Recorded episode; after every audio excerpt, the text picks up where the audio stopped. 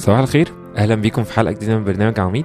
دايما لما بتيجي على بالنا كلمة شفاعة بنفتكر القديسين والناس اللي احنا دايما لما بنتزنق بنطلب شفاعتهم، بس هل الشفاعة فعلا مقتصر على القديسين اللي هم في السماء بس، ولا ممكن احنا كمان نبقى شفعة؟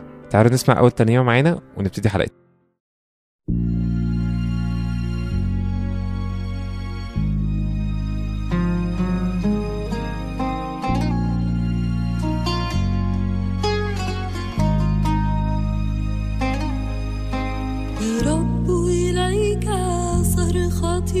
فصيل صلاتي في أزمتي ومحنتي، أصغيل صلاتي. تعلقت بك، أمسكك، ترفعني،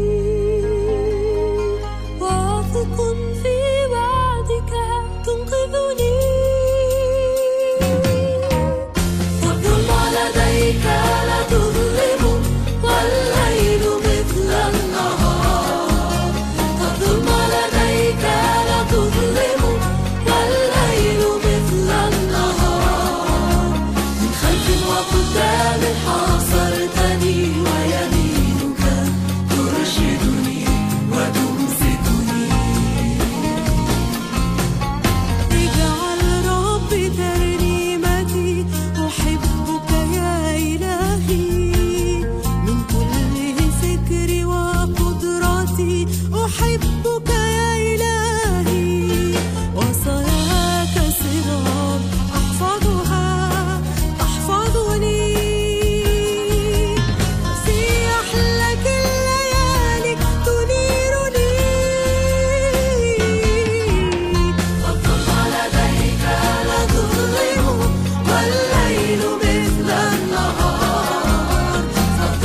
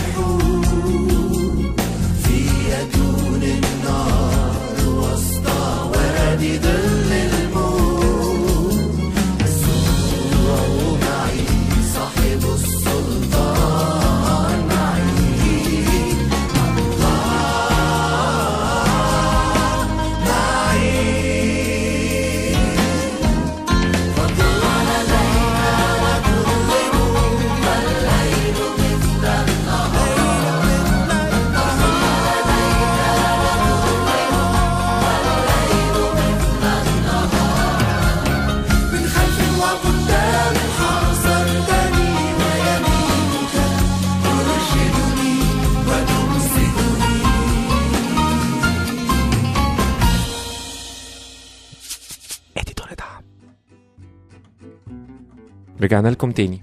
سفر حزقيال اتنين وعشرين عدد تلاتة وتلاتين، ربنا بيقول كده لحزقيال: وطلبت من بينهم رجلا يبني جدارا ويقف في الثغر أمامي عن الأرض لكي لا أخربها، فلم أجد. يمكن الآية اللي بنقراها دي واضحة قدامنا شوية، إنه ربنا بيقول أنا كنت بدور على واحد بس يبني جدارا ويقف في الثغر أمامي، مقصود إن هو يصلي عن الناس ويصلي عن الأرض قدامي، بس ما لقيتش أي حد بيعمل كده. يمكن احنا كتير قوي كنا في حلقات مصر بنتكلم على دورنا ازاي مهم قوي ان احنا نبقى صورة المسيح، وان احنا نحب الناس المختلفين معانا، ومش بس كده نصلي لهم كمان. بس هل احنا مؤمنين فعلا انه دورنا مهم قوي كده؟ بتهيألي الآية دي بتبين قد ايه انه ربنا بيجي في اوقات ويبقى مستني حد بس يصلي عشان خاطر البلد او الناس المعينين دول، وبيزعل قوي لما بيلاقيش. الموضوع ده بيبين لما حد بيقول لنا مثلا لو سمحت صلي لي عشان عندي مشكلة فلانية، أو أنا محتاج صلاة عشان حاسس بضعف معين. كلنا بنقول رد تقليدي قوي: ربنا معاك. بس هل إحنا لما بنروح بنصلي أصلا للشخص ده؟ هنفترض إن إحنا بنصلي، هل بنبقى مصدقين إنه صلاتنا دي بجد هتفرق في حياته؟ بجد هتبقى سند ليه وهتبقى زي شفاعة ليه عند ربنا؟ أشك بصراحة، لأن أنا ذات نفسي لحد فترة كبيرة ما كنتش بصدق في كده قوي.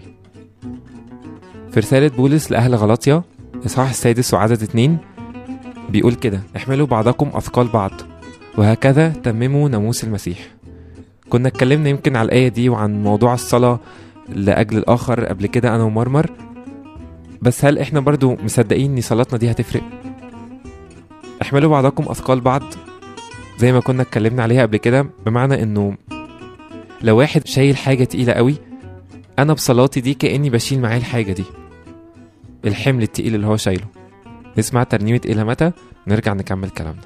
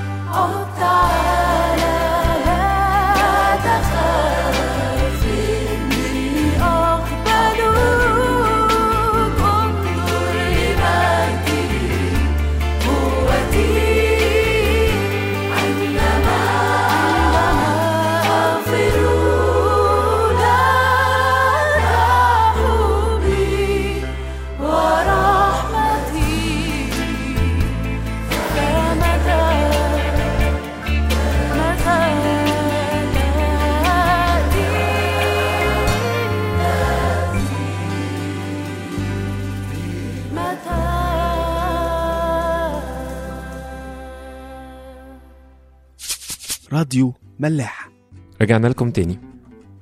في العهد القديم في شوية ناس اختاروا ان هم يبقوا شفعة عن الشعب، وربنا خلاهم يجدوا نعمة وبركة كبيرة قوي في عيون اللي قدامهم. اللي فينا يعرف أستير، هي واحدة إسرائيلية كانت مرات ملك بابل، وكان في الوقت ده طلع قرار من حد معين في المملكة انه كل شعب اليهود او الإسرائيليين اللي عايشين في المملكة دي هيتقتلوا، وكان بما فيهم أستير. فعم أستير طلب منها، قال لها: بما انك انت مرات الملك ادخلي واطلبي عن شعبك وقولي له لو سمحت ما تعملش كده، لو سمحت ما تقتلش شعبي.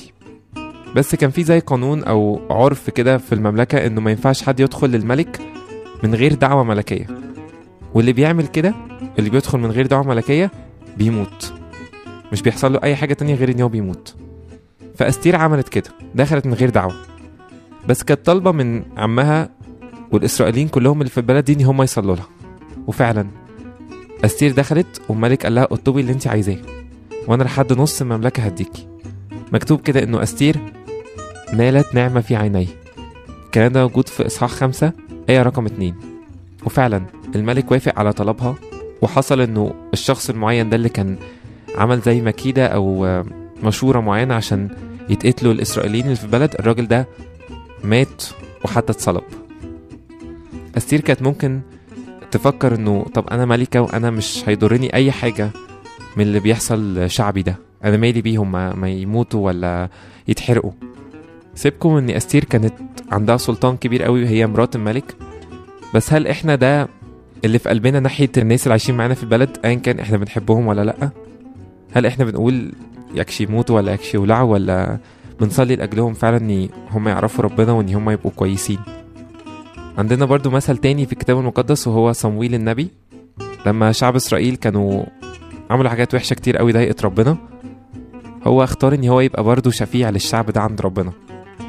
مكتوب كده في صمويل أول صحاح اتناشر آية تلاتة وعشرين: أما أنا فحاشا لي أن أخطئ إلى الرب، فأكف عن الصلاة من أجلكم، بل أعلمكم الطريق الصالح المستقيم. صمويل برضو كان هنا ممكن يقول أنا مالي، الشعب ده أخطأ ولازم يتحمل نتيجة خطأ ولازم يتعاقبوا ولازم ربنا يتصرف معاهم، أنا مليش دعوة بيهم، أنا حاولت أعمل عليا بس هم مش مش راضين يتوبوا. لكن صمويل بيقول كده: أما أنا فحاشا لي أن أخطئ إلى الرب، فأكف عن الصلاة لأجلكم. كأنه بيقول لنا كده أنه لما أنا هبطل صلاة عشان خاطر الناس دي أنا كده بخطي، أنا كده بعمل حاجة تضايق ربنا. تعالوا نسمع ترنيمة هل تحيا هذه العظام ونرجع نكمل كلامنا.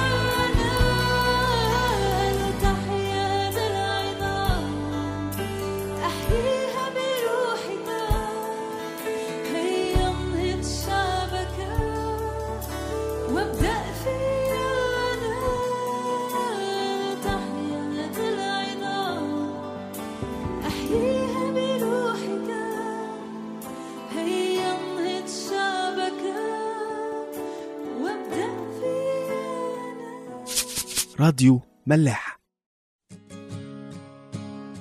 من أكتر الناس برضو اللي بحبها في حتة الشفاعة والصلاة للبلد والصلاة عامة للناس اللي حوالينا هو نحامية.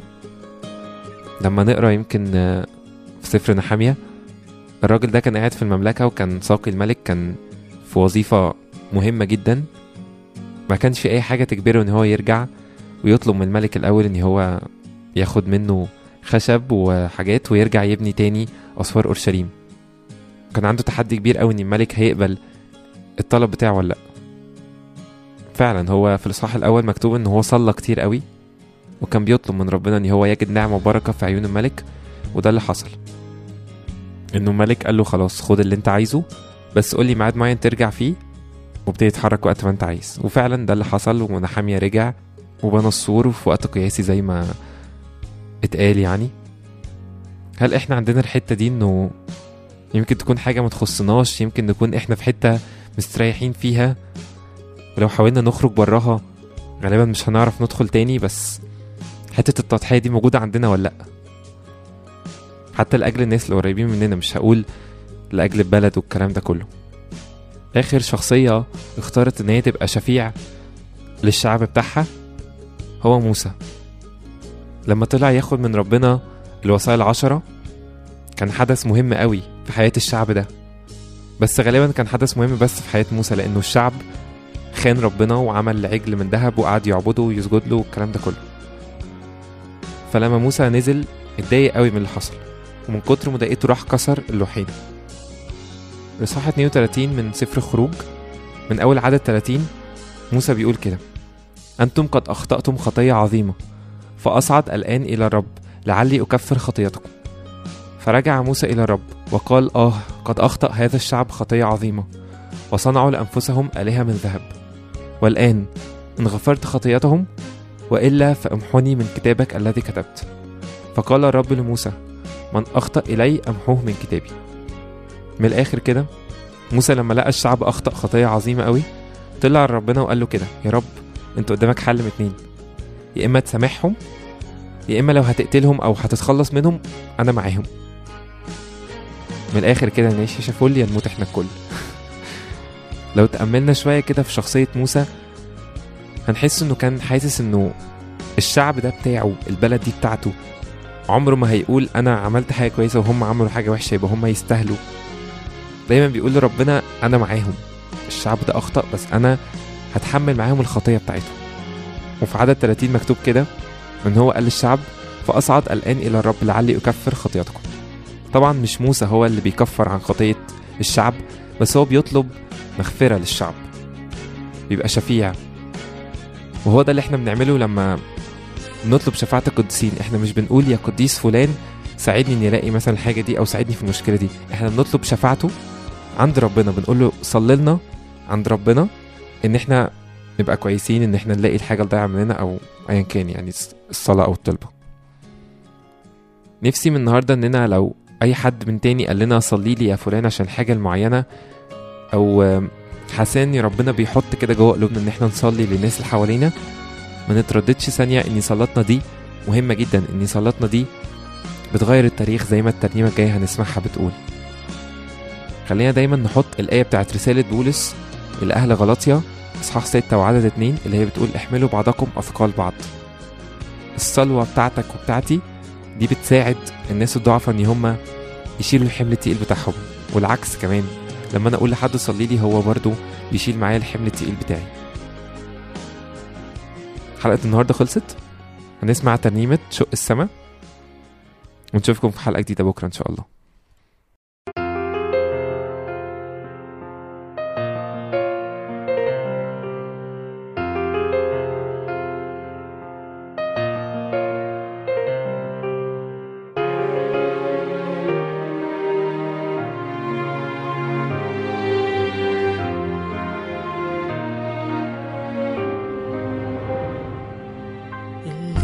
شوفوا عنينا مش كل الحقيقة، في عالم روحي في السماء وفي لله مشيئة. اللي بتشوف عنينا مش كل الحقيقة، في في عالم روحي في السماء وفي لله مشيئة. صلاتنا تغير التاريخ، تعالى يا رب بنطلبك ونصرخ كل دقيقة. شق السماء وانزل إلينا في أرضنا من حوالينا، قول كلمتك شعبنا يعرفك. شق السماء وانزل إلينا في أرضنا من حوالينا، قول كلمتك شعبنا يعرفك.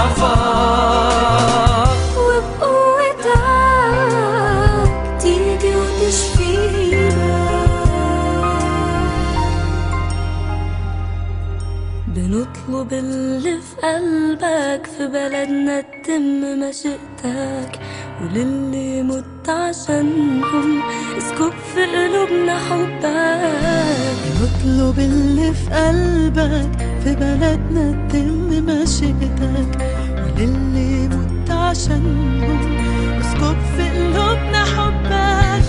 يكون لينا رفشاك بأيديك الممدودة، تصنع آيات وعجائب والكل يعرف اسمك. شق السماء وانزل إلينا في أرضنا من حوالينا، قول كلمتك شعبنا يعرفك. شق السماء وانزل